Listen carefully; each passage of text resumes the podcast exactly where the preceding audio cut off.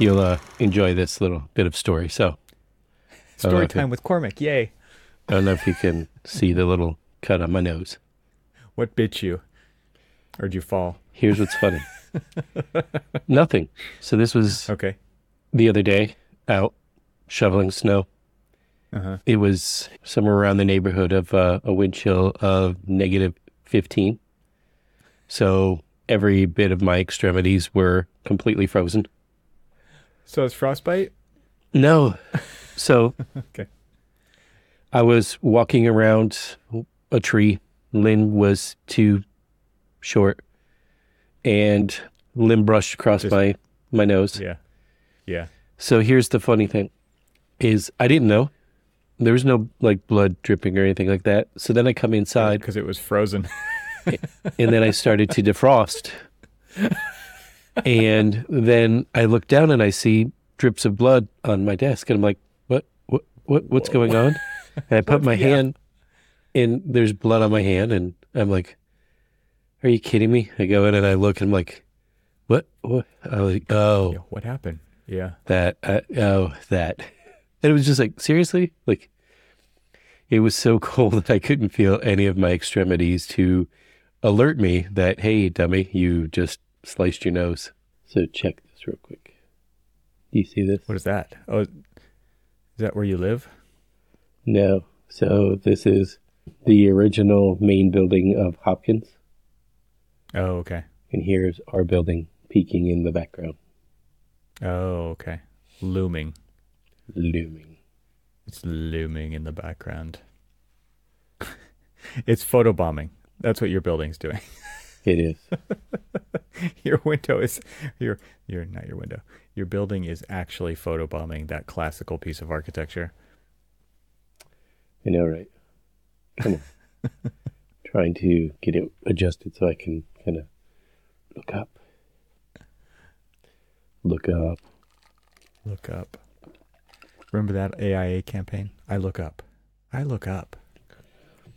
Does that still exist? Does that still happen? Do hashtags ever really go away? I don't think so. Yeah, I don't think so either. I think the internet remembers all. But I mean, like people still use them. Yeah. And only architects for some reason still use what an architect does and... What are the other ones? It's because people still don't know what architects do. You got to keep using it until the education is complete. What do architects do? I'll tell you what they do. They fight their software. They spend way too much time doing stupid things to make... lines print on pages. You just waste your life doing that stuff. Wow. That's what architects do. That's optimism. That, sir, is optimism. Yeah, I know.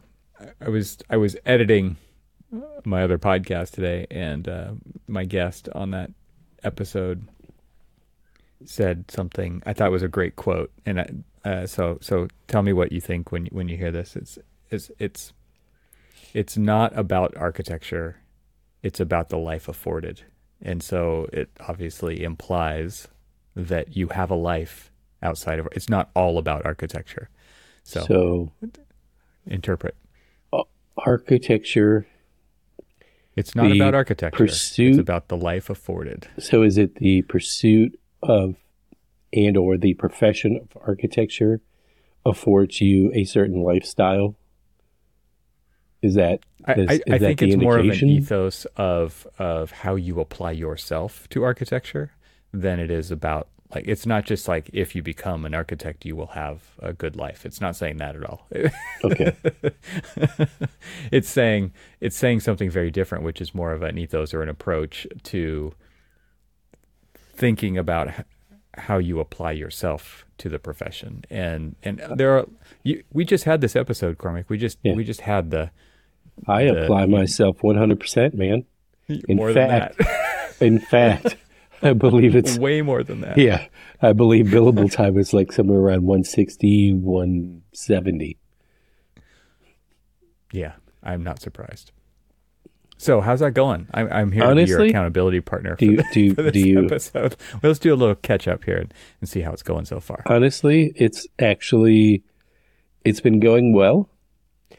Probably much to the chagrin of the people who continuously keep messaging me in the evening, let's just say well after. The times when you used to be able to be found at the computer. The times that I used to be able to be found.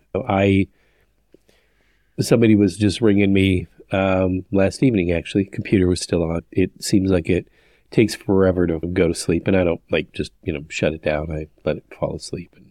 And so I was downstairs, and somebody had then texted me, and they said, "Oh, I was just trying to call you through Zoom. Do you have a minute?"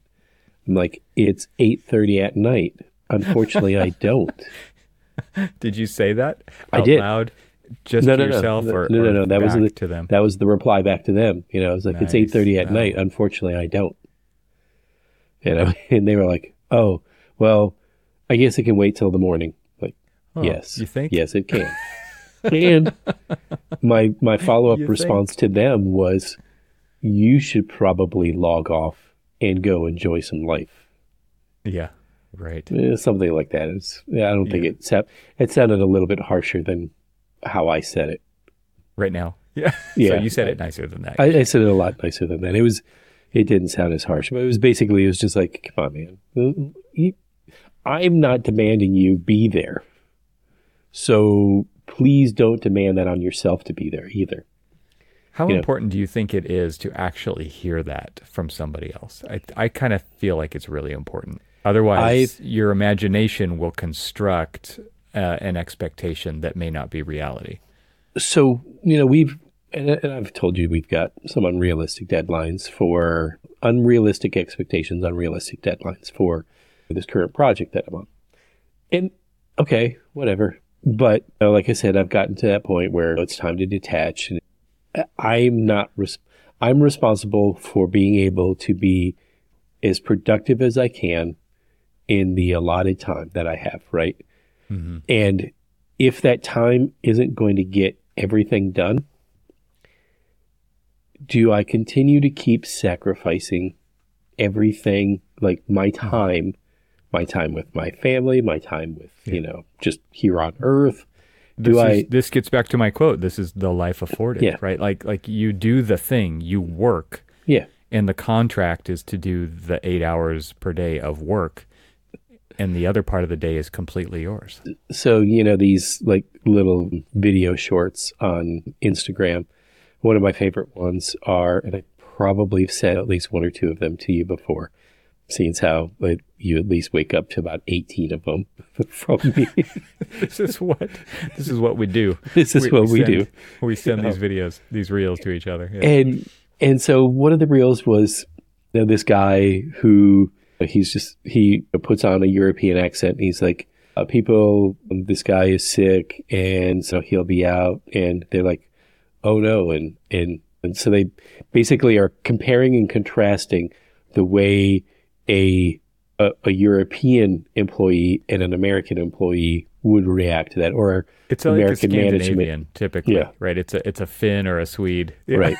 And he'll get to the American, and he'll do the American one. It's just like hey boss, I'm going to be out for 15 minutes. I'm having open heart surgery, but I'll be sure to make it up in the later on today. Right. And you're like, This is the expectation that we have. And so I bring that up because... Not quite to that extreme, but yes. Well, I bring this up is because I am trying to... So as I'm trying to reprogram myself, I'm trying to also reprogram the people that I work with. Mm-hmm. Because I'll have... Well, you were setting a really bad example. So yeah. I was setting a bad example, sure. But I think the profession sets the bad example. And so they were texting me and they're like, hey, whatever you need help today, just let me know. I'm like, it's Saturday. And they're like, Well, yeah, but you know, we've got this deadline. I understand that, but it's Saturday, and you have children, and go spend time with them. Just have don't use work. I don't necessarily say want to use it as an excuse, but just because you have work doesn't mean you have to do work on your time, you know, on the time that you've earned, right? The time away from it. Yeah. It sounds crazy that we even have to say this stuff out loud. It sounds absolutely absurd. Yeah. I will say that, you know, did I go back to the computer a little bit last evening? Sure, because I was also, you know, I traded a little bit of time. I was out slicing my nose open, you know, in frigid temperature while scraping. You have to do what you have to do.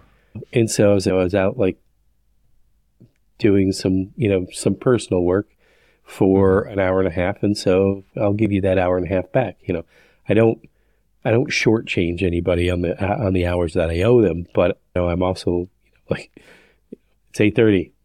Sorry. Not available. Yeah. Yeah. So back to my question: do you think people need to hear that? Because I think I think people do need to hear that over and over and over again. You know, people. So let me ask you this, because this seems to be something that people fly this flag of pride. You know, it's just like, oh, I'm out there hustling. Oh, I'm up at 4 a.m. and I'm working till 10 p.m. Like, the more I hear other people say, you know, they're out there hustling, they're making it happen and all this other stuff, the more that I hear that, the more I realize what I was doing to myself. And I look back and I'm like, why?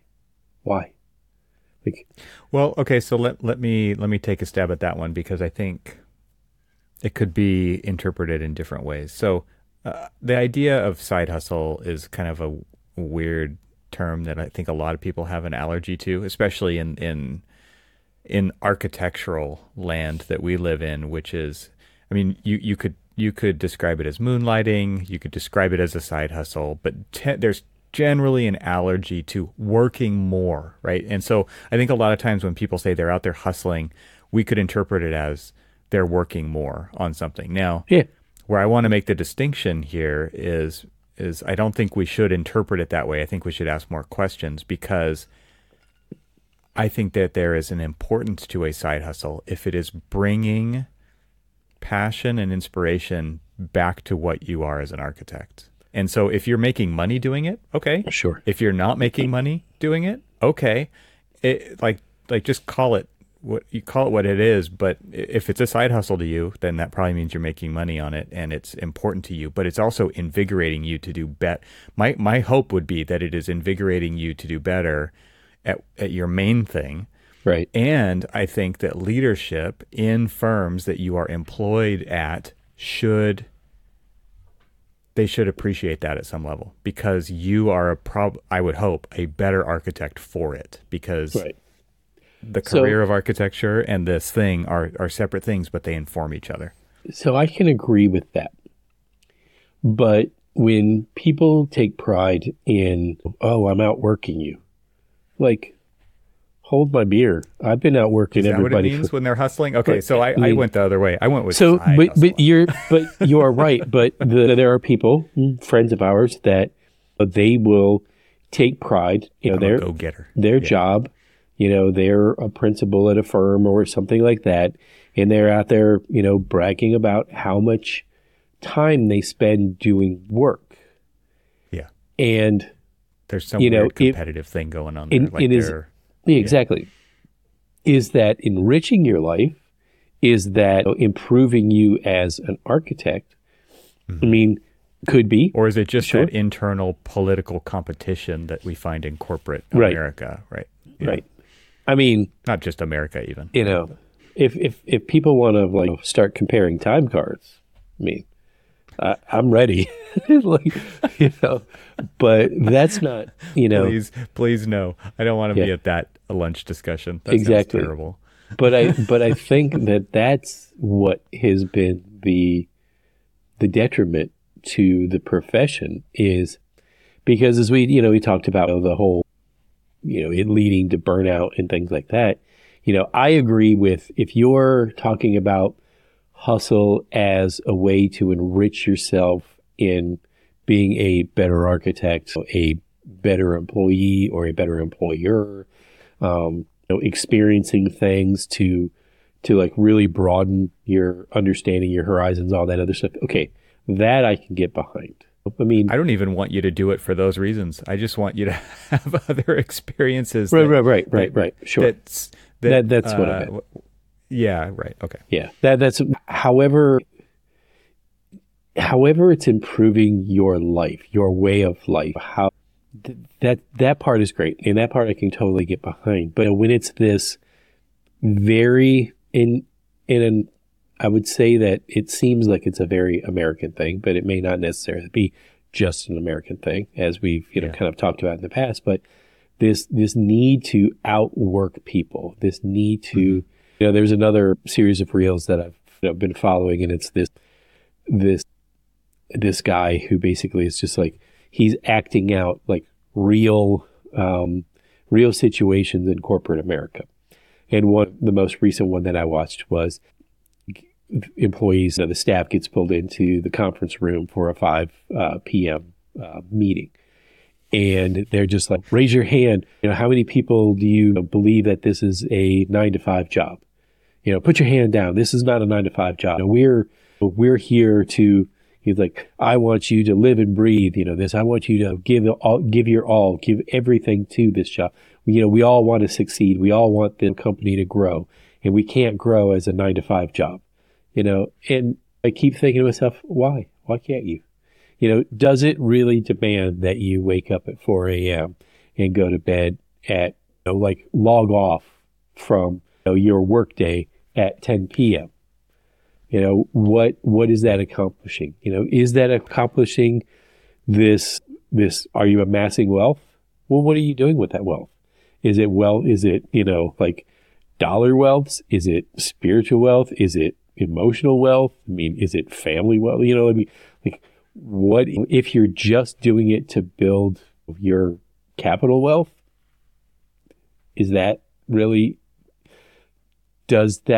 measure the quality of life that you're living? So back to that question, back to that, statement question, whatever it was that your guest on your podcast, your moonlighting podcast, your other hustle.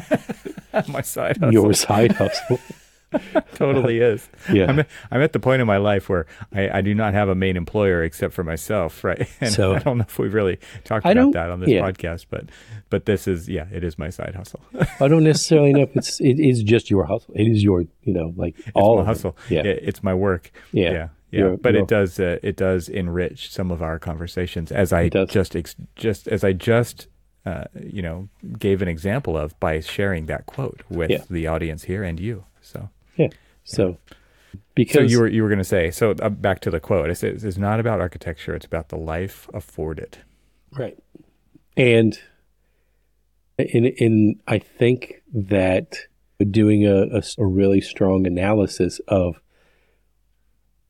what you do and how it translates to, maybe in this particular case, it's like the life afforded. How are you living your life? I mean, what are you doing with, okay, sure, you're an architect, you're earning a good salary, hopefully, or you're whatever. Maybe not, right. Somebody asked me, real quick side diversion here, it's like, hey, are you going to the Lions-Buccaneers playoff game? So just a date, How much are those tickets? And so I have actually been paying attention to, I was just like, what I do for a living, and actually some of I have no idea what that actually means. Yeah. And the funny thing was that it was a person who I work with who was asking me that. And I was like, you know where I work? You know what I do for a living? Like, it's not rhetorical. And so they're like, well, what are some of the prices of the tickets? I'm like, well, I started seeing things at like $1,100. And now that minimum price just keeps getting ratcheted up. And the closer and closer it gets to the game, the minimum price, the minimum price is like around $1,600. And like, wow. Okay, so say if my wife and I wanted to go to that. What could you do with $1,600, Cormac? Okay, or how about $3,200? Car payments. That's a mortgage payment. I don't know what it is. It's a lot of things. So, $3,200, right? Because you could just go by yourself. What are you talking about? Yeah, my wife wouldn't be too happy if I went by myself. So $3,200. She is. Okay. And so then parking, then food at the game, and all that other stuff. You can't do any of that. And those are frivolous. Well, if you're spending $3,200, you gotta. They're nothing. You might. I was going to say that that's drop in a bucket. That's all peanuts. Right. So I was like, no, I'm not. I would much rather sit at home. That's an easy decision. Yeah. Geez. I've gotten to the point. I'm all for people spending the money they make on whatever they want. I mean, honestly, it's you don't get to take it when you're gone. You might as well do something with it now. And if that would truly make you happy, you should totally do that. Oh yeah. Yeah. But you should also think about it really hard. Yeah, well, it's not, what's interesting is I've kind of gotten to the point, somebody was asking me, what was the last concert that you went to? And yes, I did go to a concert, to the Lemonheads, to take my daughter to her very first concert. And it was a small venue, standing room, but in just a really small place. And so that to me, comfortable, fine. It was funny that most everybody, my daughter was truly 100% the youngest person there. There was everybody was my age and probably older, and so it was slow. It was relaxed. It was not the crazy Metallica was at Ford Field recently, and my son went there and he was like, oh, it was crazy. The whole everybody was out on the field. There was mosh pits. There were all this other stuff. I'm like, there was a time in life that sounded appealing. Not anymore. Right. Not anymore. Sorry. It's a young man's game right there. Exactly.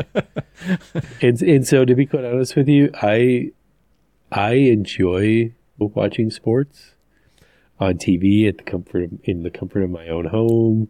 I can choose, pick and choose what, look, here's my, $3 big bag of Tostitos or something, instead of the small cheap date. Yeah, the little small bag of the same thing for $40.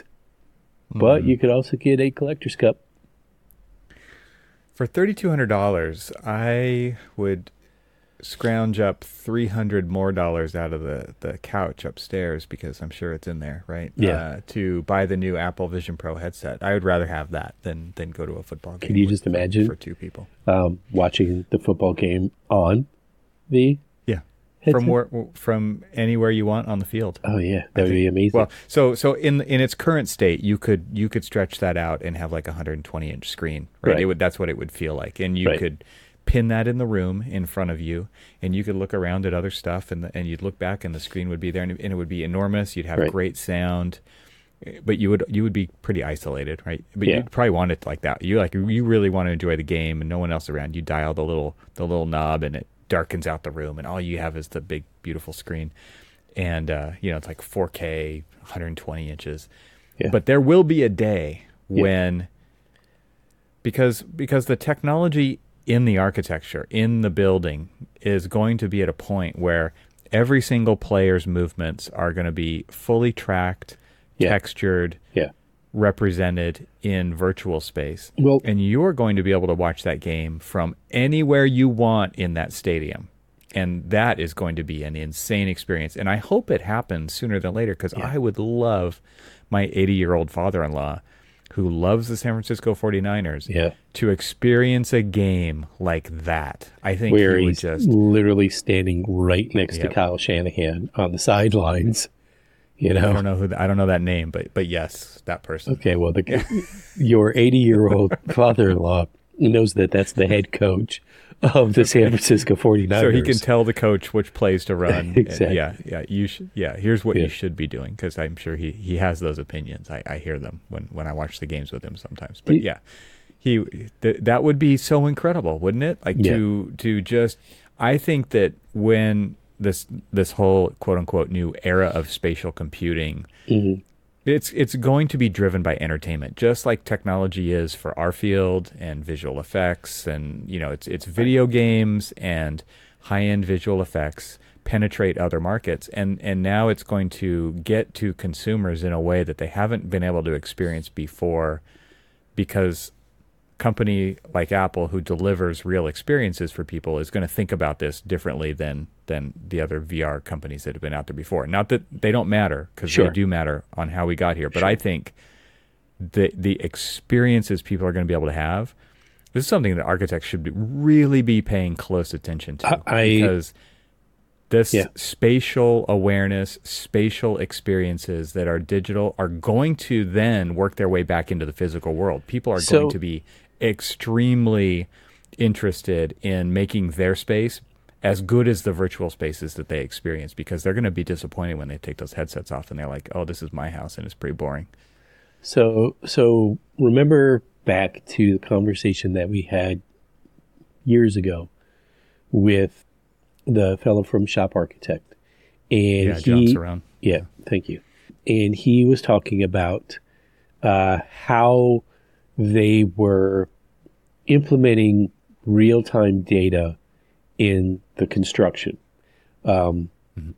When things like a large, when we was talking about that ceiling and how the ceiling was basically measured, and then the steel was put in and then remeasured, and then other things were fabricated off of, and everything was laser scanned, and then they bring it back in and compare it to the BIM to make sure that it's actually matching up, that kind of thing. So think about how that and LIDAR and like high def imagery and all of this other stuff can give us real time feedback.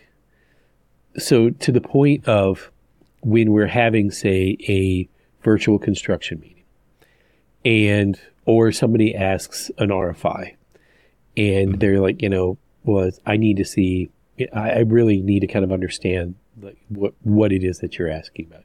A lot of times it's like, give me more photographs, or I'm going to have to do a site visit or things like that. And sometimes, say, you're doing things internationally or a different part of the country or whatever. And that's not always as easy to be able to get, a real-time return on the information that they're looking for. And I can see this playing a big role, not just in the design aspect of things, but also in the construction aspect of things. To the point where... There was a few years ago when we were looking at a technology developed by an Israeli startup who were using the Microsoft HoloLens, which is an AR. Yeah. It's like, it was actually pretty well adopted in construction because you could overlay the virtual world on top of the digital world and see things like where HVAC ducts were going to be installed, for example. But what they had done was they were taking this to and using its cameras to scan a room on site, and they were piping that back to offices, our office, where our senior construction administration person had another set of goggles on, and the space that the person on site was capturing was being sent back in near real time to the person who was going to answer the question. Right. And it was like, look to your left, go down, and it was like, where's this embed need to go? There's a conflict with something else, and they could actually capture it in real time, sketch virtually in real time on top of that, and solve the problem right then. We're going through on another project, we're going through this effort of doing some redesign for user groups now that we have user groups on. And a lot of the generic lab spaces were already built, because with the delay caused by COVID and everything else and remote working and stuff, it really did take a while to get the user groups that would be occupying those spaces on like committed to the building. And so now that we're there, and things have been built, And now that we're really understanding some of their demands, what they need for their labs to like work seamlessly, you know, we're obviously running into conflicts because some of this is an existing building, some of it is new building. Information now. There's a lot of new, a lot of new information, a lot of new requests for things to be done in spaces that may or may not really accommodate them, and to be able to see. When you're looking up and say your model, say you're the contractor and the engineer is talking about, okay, well, I need to run a new duct, a new exhaust duct. Now, where do we have it? We're getting information. So we're looking at the structure. We're looking at the in-place piping and the in-place ductwork and all of that other stuff, trying to find routes for this. And we spent a lot of time. We spent a lot of time going back and forth with the contractors trying to work through all of this stuff. And sometimes I always wish, he's like, God, I wish that we could just really almost see, real time, almost see an overlay of, well, clearly it's something that we could very well do. It is something that can be done right now, actually. And the under construction part of it is really being pioneered by robotics companies, because those things are doing the work when nobody's at the building on the job. So they'll send, Boston Dynamics has the Spot robot, the yellow four-legged, the quadruped autonomous robot that you can mount different, they call them payloads, on top of. So that could be a 360 camera, it could be a LIDAR scanning camera. There's even an arm, so it can actually open doorknobs and go through them. It can go up and down stairs because it's not like a tread-based or a track-based or a wheel-based robot. It actually has legs, right? So it can go upstairs, it can go downstairs. And even, I think, back to the John Cerrone thing, right? It was like you scan it at night when that day's work has been done, and then that point cloud gets processed and merged into your BIM data so you can actually see what was happening. Now, who gets to see that? I mean, you get to decide who gets to see that. The contractors are really interested in having that information because they can see how much progress was made for their scheduling that they're working on constantly, making adjustments, right, with scheduling of trades and different people coming in or taking something out and redoing something. And so it's pretty interesting to watch that work being pioneered by robotics companies because it can walk the same path as often as you want, and it will rescan and just constantly be giving you a new version of the latest status update on actual construction of what's been put in place, what was on, compare that to the schedule, what should have been in place, who should be out here, when are they coming, this needs to happen before that. Right. Now, it's also useful for architects, right? Because architects can actually see if the building is being built within a tolerance that needs to be achieved for certain things to happen, like facade skins and things like that, where it's really like the tolerances are going to be a lot more critical, right? So I think there's a lot of uses for things like this, and it is pretty interesting to see it. Like, you can do it by hand, but you can also send a robot out to do it, and it can do it when nobody's working. You know, you're getting a level of accuracy probably that, you know. Oh, it's crazy. Yeah. It's within a millimeter over 300 feet or something. It's probably more accurate than that when they're doing actual LiDAR scanning. Sure, yeah. Exactly. Which, you know, I mean, do we construct to that level? We would like to. Depends on the sophistication of the contractor, the materials. Exactly. On a lot of things, yeah. Right.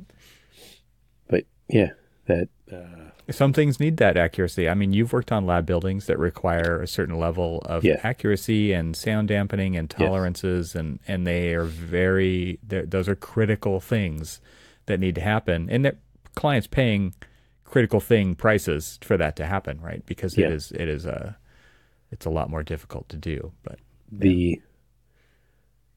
I was updated on what the current projection of the lab building that we're doing is going to cost.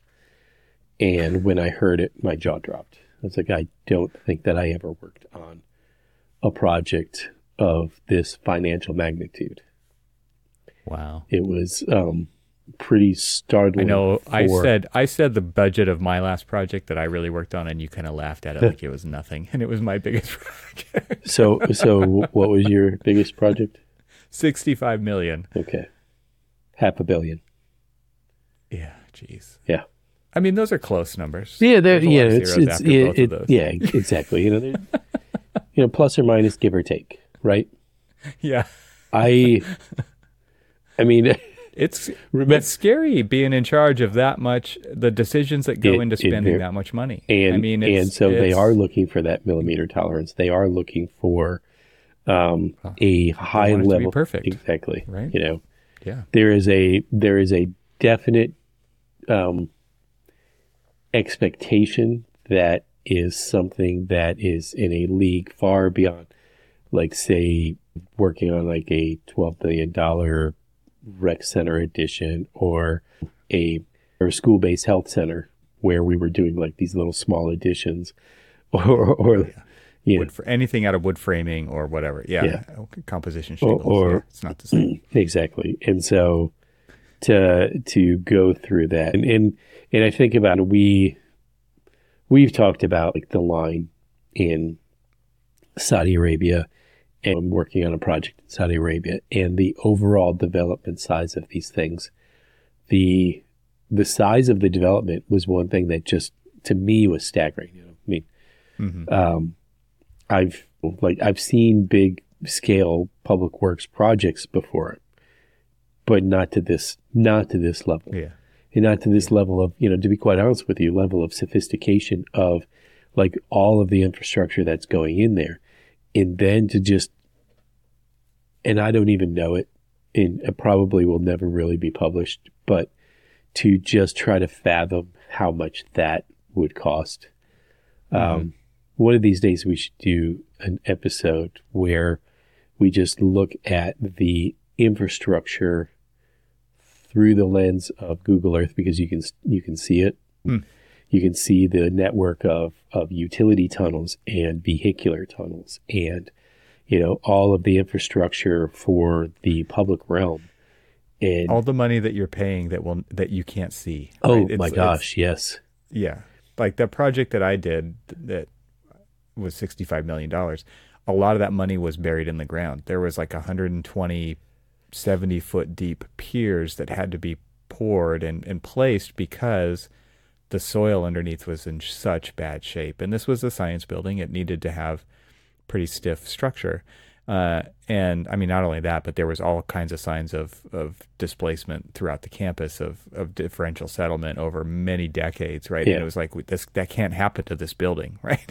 Right. And it's a shame, right? Because you never see that. I mean, it's not a shame because you it's an investment into the building, but at the same time, it's like you can't spend all the money that's in the ground on the building anymore because you just can't see it. That's another episode that we can talk about things, because when we have projects that go over budget and then we're asked to do an exercise of value engineering, and I know, oxymoron there, get it, but when the bulk of the money of like the actual honest to goodness like cost savings are things that you can't see. And so then it bears down on the architecture's responsibility to, oh, you're $25 million over. Hey, let's start cutting this or that. I remember and the reason I threw out $25 million is because a budget was cut for a systemic high school renovation and exterior facade upgrade. They came back and they said, oh, well, we've, lost some funding, we're $25 million over. We need to start cutting things. And you actually have to just start losing enormous pieces of the building. Well, that was what I was, so I had suggested. But they don't want to do that. And they did not want to do that. So I suggest those things and they're like, no, we need that program. And so they're like, people are depending on that. You can't break everyone's heart who's wanted that for the last 20 years kind of a thing. Yeah. So what, so let's just build it out of popsicle sticks. Exactly. What's the answer? And so to realize that you would have to go through, it's hatchet jobs when you're talking about, millions, tens of millions of dollars. Clear cutting. We're doing instead of doing hatchet jobs, instead of cutting kindling, you need to do clear cutting. Yeah, it is not scalpel. It is, it is, as you say, slash and burn. It's find the big ticket items. And it's so interesting because this is when I started to ease up on other architects and what the final product was. Because once you've been through it. Because once you've been through it, there's so many things out of your control like that. Yeah. It's, and you don't know that story because you don't know that story. Exactly. And it's you can look at it and on the surface, you're going to judge it based on the ideal situation. It's like, wow, this is really not ideal. It's like, well, you should have seen what we had to go through. Yeah. That story is not told. I was walking around a building with another architect in San Francisco during the AIA convention. I was stuck in a booth. Yeah, you were stuck in your booth. And so we were walking around and we were touring it. And the first inclination for us was to say, oh, well, I would have done this, or, oh, I would have done that. And I rebutted. You were spending someone else's money. I rebutted with, they probably did. And I was just like, oh, this canopy could have been so much better if they did that. Yes, but it would have been so much more expensive. And what is the first thing to go is it's architecture. It's the low-hanging fruit that you think that you can save so much money on. And when you go through and you're like, oh, well, we still need a canopy, but now it's going to be this. And so it's like you're taking, small percentages off of the real money. It's not, as you said, it's not this clear cutting. It's not the big hatchet job of you've got to cut program. You want to save $25 million. There's, 25,000 square feet of additional, that addition that you wanted. There you go. A later phase. Yeah. Later phase. Exactly. Nobody wants to hear that though. I mean... And what's crazy is your contract obligates you as the architect to refine the design to get it within budget. Yeah. And you do that work for free because there's no more fee. Right, right. And usually it comes so late in the process, there actually is no more fee. And really at the end of the day, I've found so many times the cost savings effort ends up costing the same amount or potentially more. Oh, dude, I can't even, I didn't even really want to go there, but since you said it, I can't tell you how many times I've been through a VE session only to hear from the estimator who works for the contractor say, we're still the exact same number over. How many times have you, gone through that effort where they're like, yeah, but that was yesterday's price. We had that locked in. Or we found more stuff in the building that we didn't know was there. Well, it's what are you talking about? It's been there the whole time. You've had the plans the whole time. Every time there's a new set of plans, you have the set of plans. It's ridiculous. Well, one of the interesting things about, because we heard the $500 million number, we started talking about what the original number was, and then we talked about what some of the causes for the escalation were. And then we talked about, other scope creep items or ads or building things out and then basically tearing them out and rebuilding them with different user groups and things like that. And one of the things that they never seem to take into account, but yet every single solitary person knows that this occurred, was COVID. This was supposed to actually go...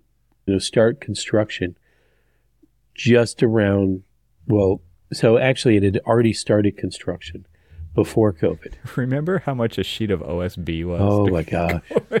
It was $80. Yeah. I might even be underestimating there. It was There was some meme going around where there was like this barn find of an old 911 with a sheet of OSB on it, and it was like, I know what I've got, you know. Yeah. And it was regarding the sheet of OSB, exactly, not the Porsche. Exactly. Yeah.